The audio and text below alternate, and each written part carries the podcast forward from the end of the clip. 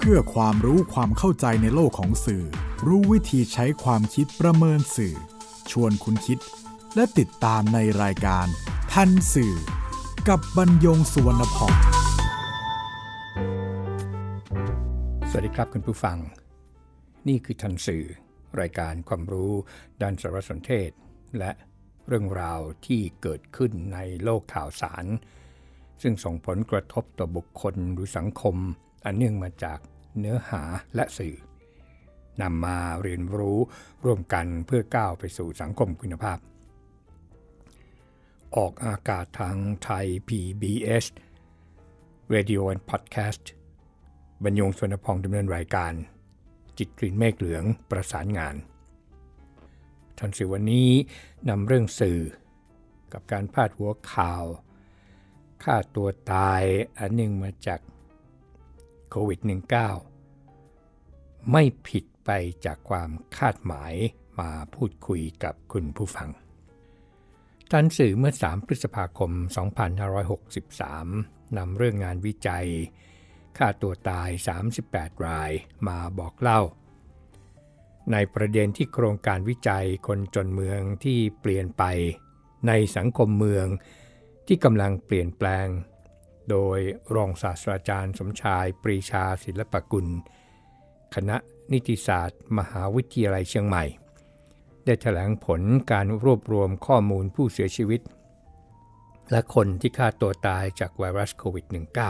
-19 โดยระบุว่า มีข้อมูลอย่างชัดเจน เป็นผลกระทบสืบเนื่องมาจากมาตรการต่างๆของรัฐที่ได้ประกาศบังคับใช้ ตั้งแต่ 22 มีนาคม 2563 เป็นต้นมา แล้วก็มุ่งเน้นการจัดการด้านสาธารณสุข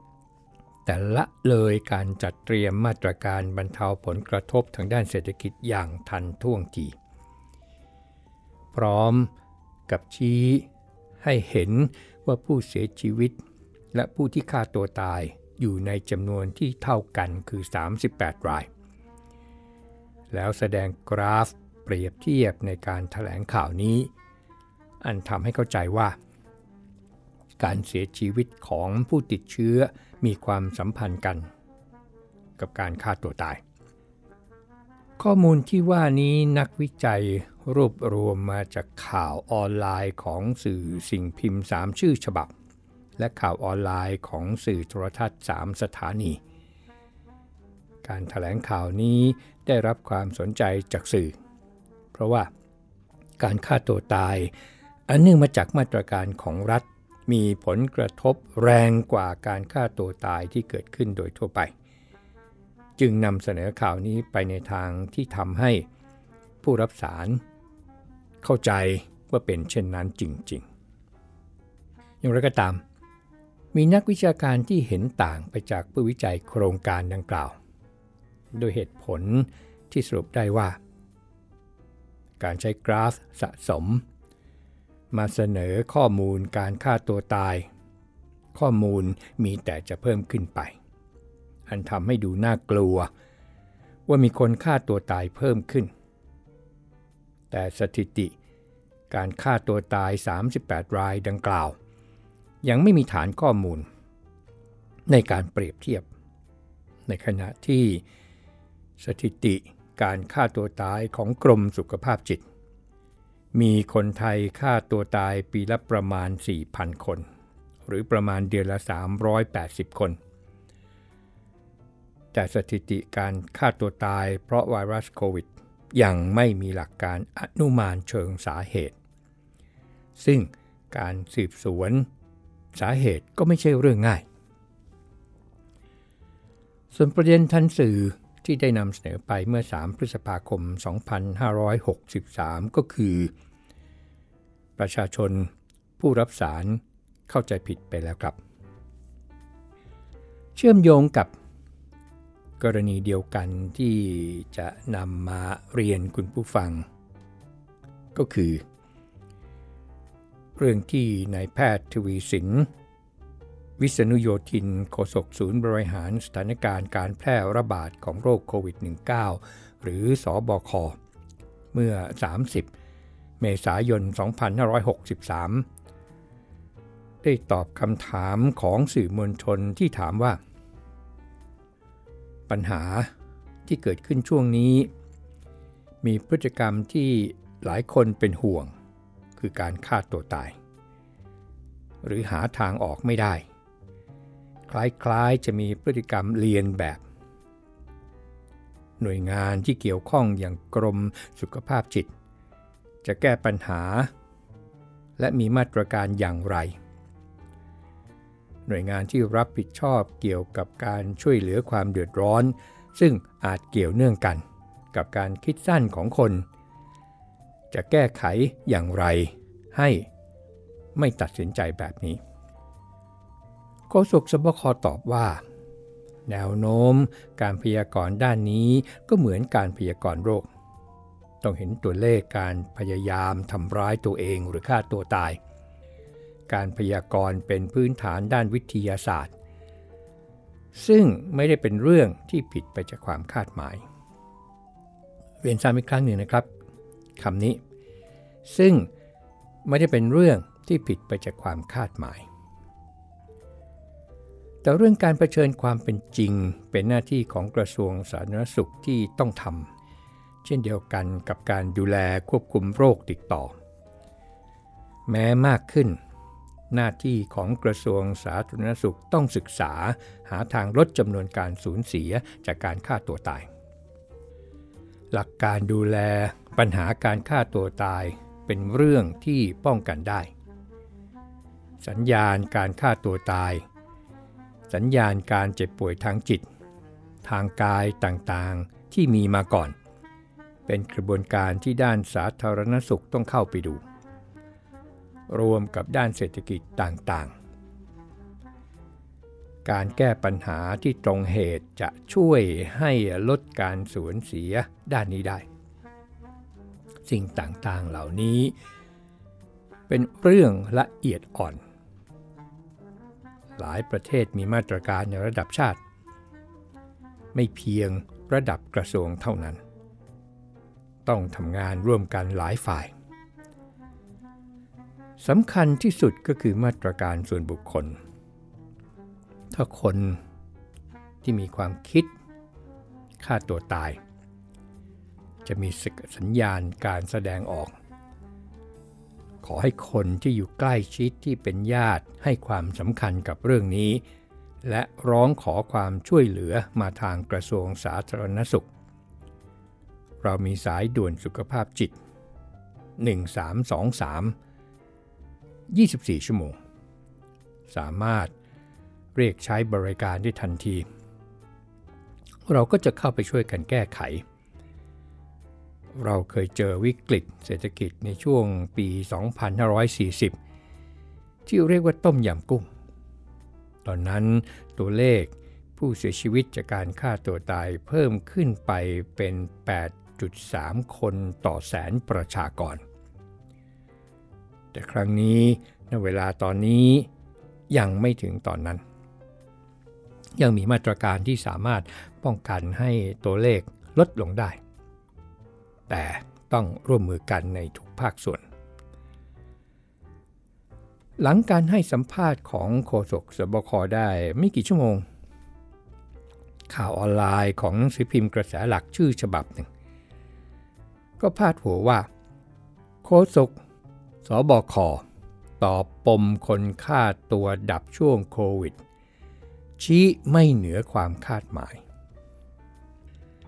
คำว่าชี้ ไม่เหนือความคาดหมายนี่แหละครับ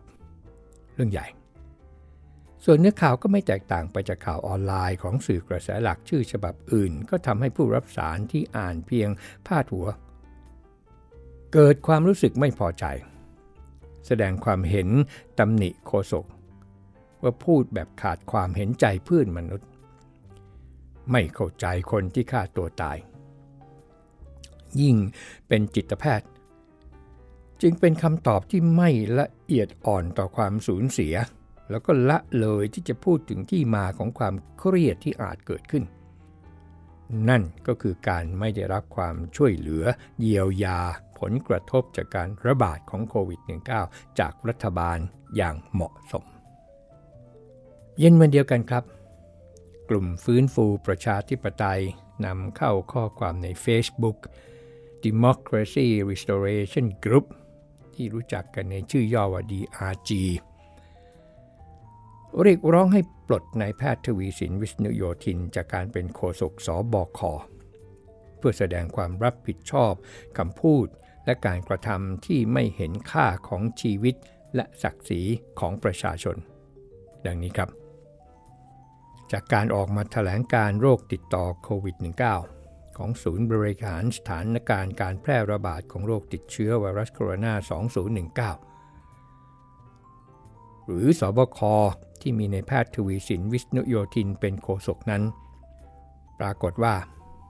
ในวันนี้นายแพทย์ทวีสินได้ถแถลงและตอบคำถามต่อสื่อมวลชน โดยมีเนื้อหาที่เป็นไปในทางที่ไม่เห็นคุณค่าของชีวิต และศักดิ์ศรีความเป็นมนุษย์ของประชาชนต่อกรณีการฆ่าตัวตายของประชาชนที่เกิดขึ้น เพราะได้รับผลกระทบจากมาตรการของรัฐ และไม่ได้รับการเยียวยา เนื้อหาที่ในแพทย์ทวีสินกล่าวนั้น ได้ระบุว่า การฆ่าตัวตายของประชาชนไม่ได้สูงไปกว่าครั้งวิกฤตเศรษฐกิจเมื่อปี 2540 ซึ่งไม่ได้เป็นจำนวนที่มากเกินความคาดหมาย สะท้อนความอับจน ความเข้าใจในปัญหา และความเดือดร้อนของพี่น้องประชาชนที่ต้องเผชิญอยู่ในขณะนี้ เพราะรัฐบาลไม่มีมาตรการช่วยเหลือเยียวยาที่เหมาะสมและทันท่วงที นอกเหนือไปจากนี้แล้ว ตลอดระยะเวลาการปฏิบัติหน้าที่โฆษกสบคของนายแพทย์ทวีสิน ก็เป็นไปในทางที่คอยจะตำหนิติเตียนประชาชนทำตัวเป็นคนดีที่คอยสั่งสอนราวกับประชาชนเป็นคนผิด บาปจากสถานการณ์ที่เกิดขึ้นนี้ ทั้งในเรื่องการพูดถึงคนที่ได้รับเงินเยียวยากว่า 5,000 บาทนั้น เพียงพอ เพราะมีผักสวนครัวกิน หรือแม้จะทำเรื่องที่มีเกี่ยวข้องกับสถานการณ์โควิด -19 ที่นำภาพการ์ตูนของตนเองมาถแถลงเหมือนการโปรโมทโปรโมทคือส่งเสริม ทั้งที่มีเกี่ยวกับสถานการณ์นี้โดยสิ้นเชิง กลุ่มฟื้นฟูประชาธิปไตย มีความเห็นว่า ท่ามกลางสถานการณ์นี้สบค สามารถยุติการถแถลงสถานการณ์รายวันลง เพื่อประหยัดงบประมาณ และปรับมาใช้การเผยแพร่เอกสารสรุปสถานการณ์ประจำวัน และเนื้อหาที่ต้องการประกาศก็เพียงพอแล้ว รวมถึงควรปลดในแพทย์ทวีสินออกจากตำแหน่งโฆษกสบคและให้ผู้ที่มีความรู้ความสามารถเคารพศักดิ์ศรี เห็นคุณค่าของชีวิตประชาชน และเข้าใจสิ่งที่ประชาชนกำลังเผชิญ มาทำหน้าที่นี้แทน อีกด้านหนึ่งแล้วครับ เป็นอย่างไร จากเรื่องที่นำเรียนจากข้อมูลที่นำเรียนให้คุณผู้ฟังได้ทราบ อีกสักครู่ครับ คุณกำลังฟังรายการ ทันสื่อ กับบรรยงสุวรรณพ่องครับวันรุ่งขึ้นคือ 1 พฤษภาคม 2563 นายแพทย์ทวีสินวิษณุโยธินโฆษกสบค ในฐานะจิตแพทย์ และอดีตผู้อำนวยการสถาบันกัลยาราชนครินเป็นสถาบันด้านจิตเวชของกรมสุขภาพจิต ก็หยิบประเด็นนี้มาพูดถึงในตอนท้ายของการถแถลงข่าวประจำวัน ด้วยการแสดงความเห็นอกเห็นใจ ผู้ที่ประสบปัญหา และแสดงความเสียใจ ต่อครอบครัวผู้เสียชีวิตจากการฆ่าตัวตาย การป้องกันการฆ่าตัวตายเป็นภารกิจที่จิตแพทย์ทุกคนต้องหาทางช่วยเหลือ โค้ดคำพูดของหมอนะครับบอกว่า ผมทำงานเกี่ยวกับเรื่องนี้มานาน ก็เข้าใจความรู้สึกและอยากให้ทุกคนเห็นใจคนกลุ่มนี้ว่าเขามีความบีบคั้นต่างๆ อย่าไปบอกว่าเขาเรียกร้องความสนใจ แต่เขาร้องขอความช่วยเหลือเราอยู่ ผมเข้าใจดี และเราจะพยายามนำเรื่องนี้มาเรียนรู้และหาวิธีช่วยเหลือ ในฐานะโฆษกสบค ขอชี้แจงว่าเรารับฟังทุกเรื่องเพื่อนำไปหาทางช่วยเหลือ ผมจะพยายามทุกวิถีทางให้คนที่มีความทุกข์ในเรื่องนี้ได้เข้าสู่กระบวนการช่วยเหลือ เยียวยา ในแพทย์ทวีสินกล่าวด้วยว่า หน่วยงานด้านสุขภาพจิตจะจัดทีมช่วยเหลือเยียวยา ซึ่งมีอยู่ทั่วประเทศเข้าไปพูดคุยกับญาติของผู้ที่เสียชีวิตจากการฆ่าตัวตาย เพื่อรับทราบปัญหาและเก็บข้อมูลนำมาวิเคราะห์เพื่อออกแบบมาตรการช่วยเหลือเยียวยาต่อไป ก็จะเห็นว่าในแพทย์ทวีสินไม่ได้ตอบโต้ กลุ่มที่เรียกร้องให้มีการปลดนายแพทย์ทวีสินเนี่ยออกจากตำแหน่ง ไม่ตอบโต้เรื่องของยุติการถแถลงสถานการณ์ ซึ่งเรื่องนี้ประเด็นนี้นี่นะครับเรื่องการสื่อสารด้วยวิธีการถแถลงข่าว ที่กลุ่มฟื้นฟูประชาธิปไตยบอกว่า ให้ใช้วิธีการออกเป็นสรุปสถานการณ์ เอกสารนั้นนี่นะครับ มันก็มีข้อมูลทางวิชาการด้านนิเทศศาสตร์ แต่เอาไว้ค่อยนำเรียนคุณผู้ฟังเนี่ยในสัปดาห์ต่อไป เรื่องเดียวกันนี้ครับ แพทย์หญิงเบญจพรตันตสูติ ซึ่งเป็นจิตแพทย์ที่ใช้ชื่อบัญชี Facebook ว่าหมอมินบานเย็น ก็นำเข้าข้อความหลังพบข่าวและความเห็นเชิงตำหนิในแพทย์ทวีสินวิษณุโยธินจากกลุ่มคนในสื่อสังคม ว่าหมอเองหมอเองคือคือหมอ เบญจพรแล้วก็แทนตัวเองว่าหมอ หมอเองเนี่ยยังจำได้ดีในความรู้สึกตอนนั้นเมื่อหลายปีมาแล้ว สมัยที่ยังทำงานเป็นแพทย์ประจำบ้านจิตเวชเด็กและวัยรุ่น หมอกำลังนั่งรอคนไข้มาตรวจตามนัด แต่คนไข้ยังไม่มา แล้วญาติของคนไข้ก็โทรศัพท์มาแจ้งว่า คนไข้ที่หมอกำลังรออยู่ได้เสียชีวิตไปแล้วจากการฆ่าตัวตาย ถ้าใครไม่ได้เป็นจิตแพทย์ แล้วเจอเหตุการณ์คนไข้ ที่เรารักษาฆ่าตัวตายสำเร็จ อาจจะไม่เข้าใจว่าเรื่องแบบนี้มันเป็นทรมาเป็นแผลในใจของพวกเราที่เป็นจิตแพทย์พอสมควร และหากมีใครที่ไม่เข้าใจ บอกว่าจิตแพทย์อย่างเรา ไม่เห็นใจคนที่ฆ่าตัวตาย โดยไม่มีเหตุผลสมควร หมอคิดว่ามันคงไม่เป็นธรรมนัก หมอมินบันเย็นก็อ้างถึงการชี้แจงของนายแพทย์ทวีสิน วิษณุโยธินว่า อาจจะพูดเปรียบเทียบสถิติ แต่เป็นแค่วักเดียวของบริบททั้งหมด หมอจึงอยากจะสรุปคร่าวๆว่า อาจารย์มาถึงหมอทวีสินพูดอะไรทั้งหมดในการตอบคำถามนี้ในการถแถลงข่าวเมื่อวานเมื่อวานก็คือวันที่30 เมษา อาจารย์พูดเกินนำก่อนว่าสถานการณ์ในโลกช่วงนี้เป็นวิกฤตที่ไม่มีใครคาดคิด แน่นอนว่ามันต้องส่งผลถึงปัญหาสุขภาพจิตทำให้อัตราการฆ่าตัวตายเพิ่มขึ้น ตรงนี้เป็นภาพรวมที่ทุกฝ่ายต้องช่วย รวมถึงส่วนของแต่ละบุคคลก็ต้องช่วยกันเฝ้าระวัง และเรียนรู้สัญญาณการฆ่าตัวตายเช่นกัน จะได้ดูแลคนรอบข้าง อาจารย์พูดปิดท้ายว่าสิ่งที่เห็นตอนนี้ก็คือ อัตรายังไม่เพิ่มเท่าสมัยวิกฤตต้มยำกุ้ง ก็คงต้องเฝ้าระวังต่อไปให้น้อยลงและไม่มากขึ้น หมอมองว่าอาจารย์ หมอคือหมอมินบานเย็น อาจารย์คือในแพทย์ทวีสิน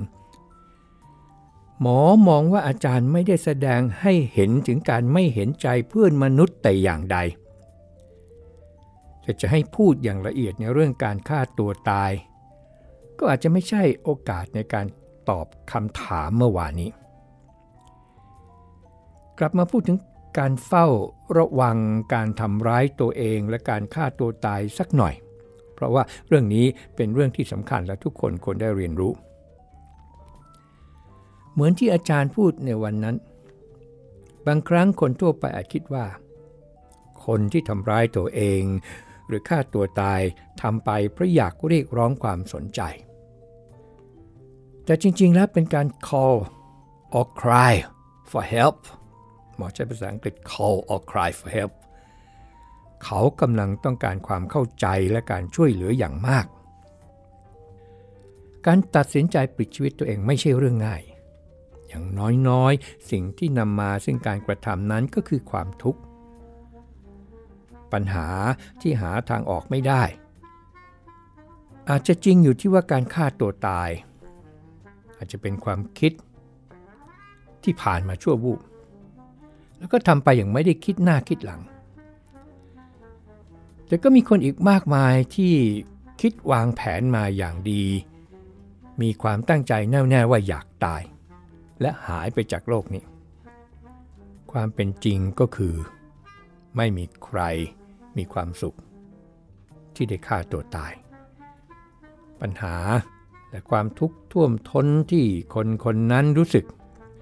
เป็นตัวนำพาให้ใครสักคนมาถึงจุดที่ไม่อยากหายใจต่อไปในโลกใบนี้ ควรทำความเข้าใจสาเหตุของการมีพฤติกรรมฆ่าตัวตาย ส่วนใหญ่หลักๆ คือการมีภาวะทางจิตเวทร่วมด้วย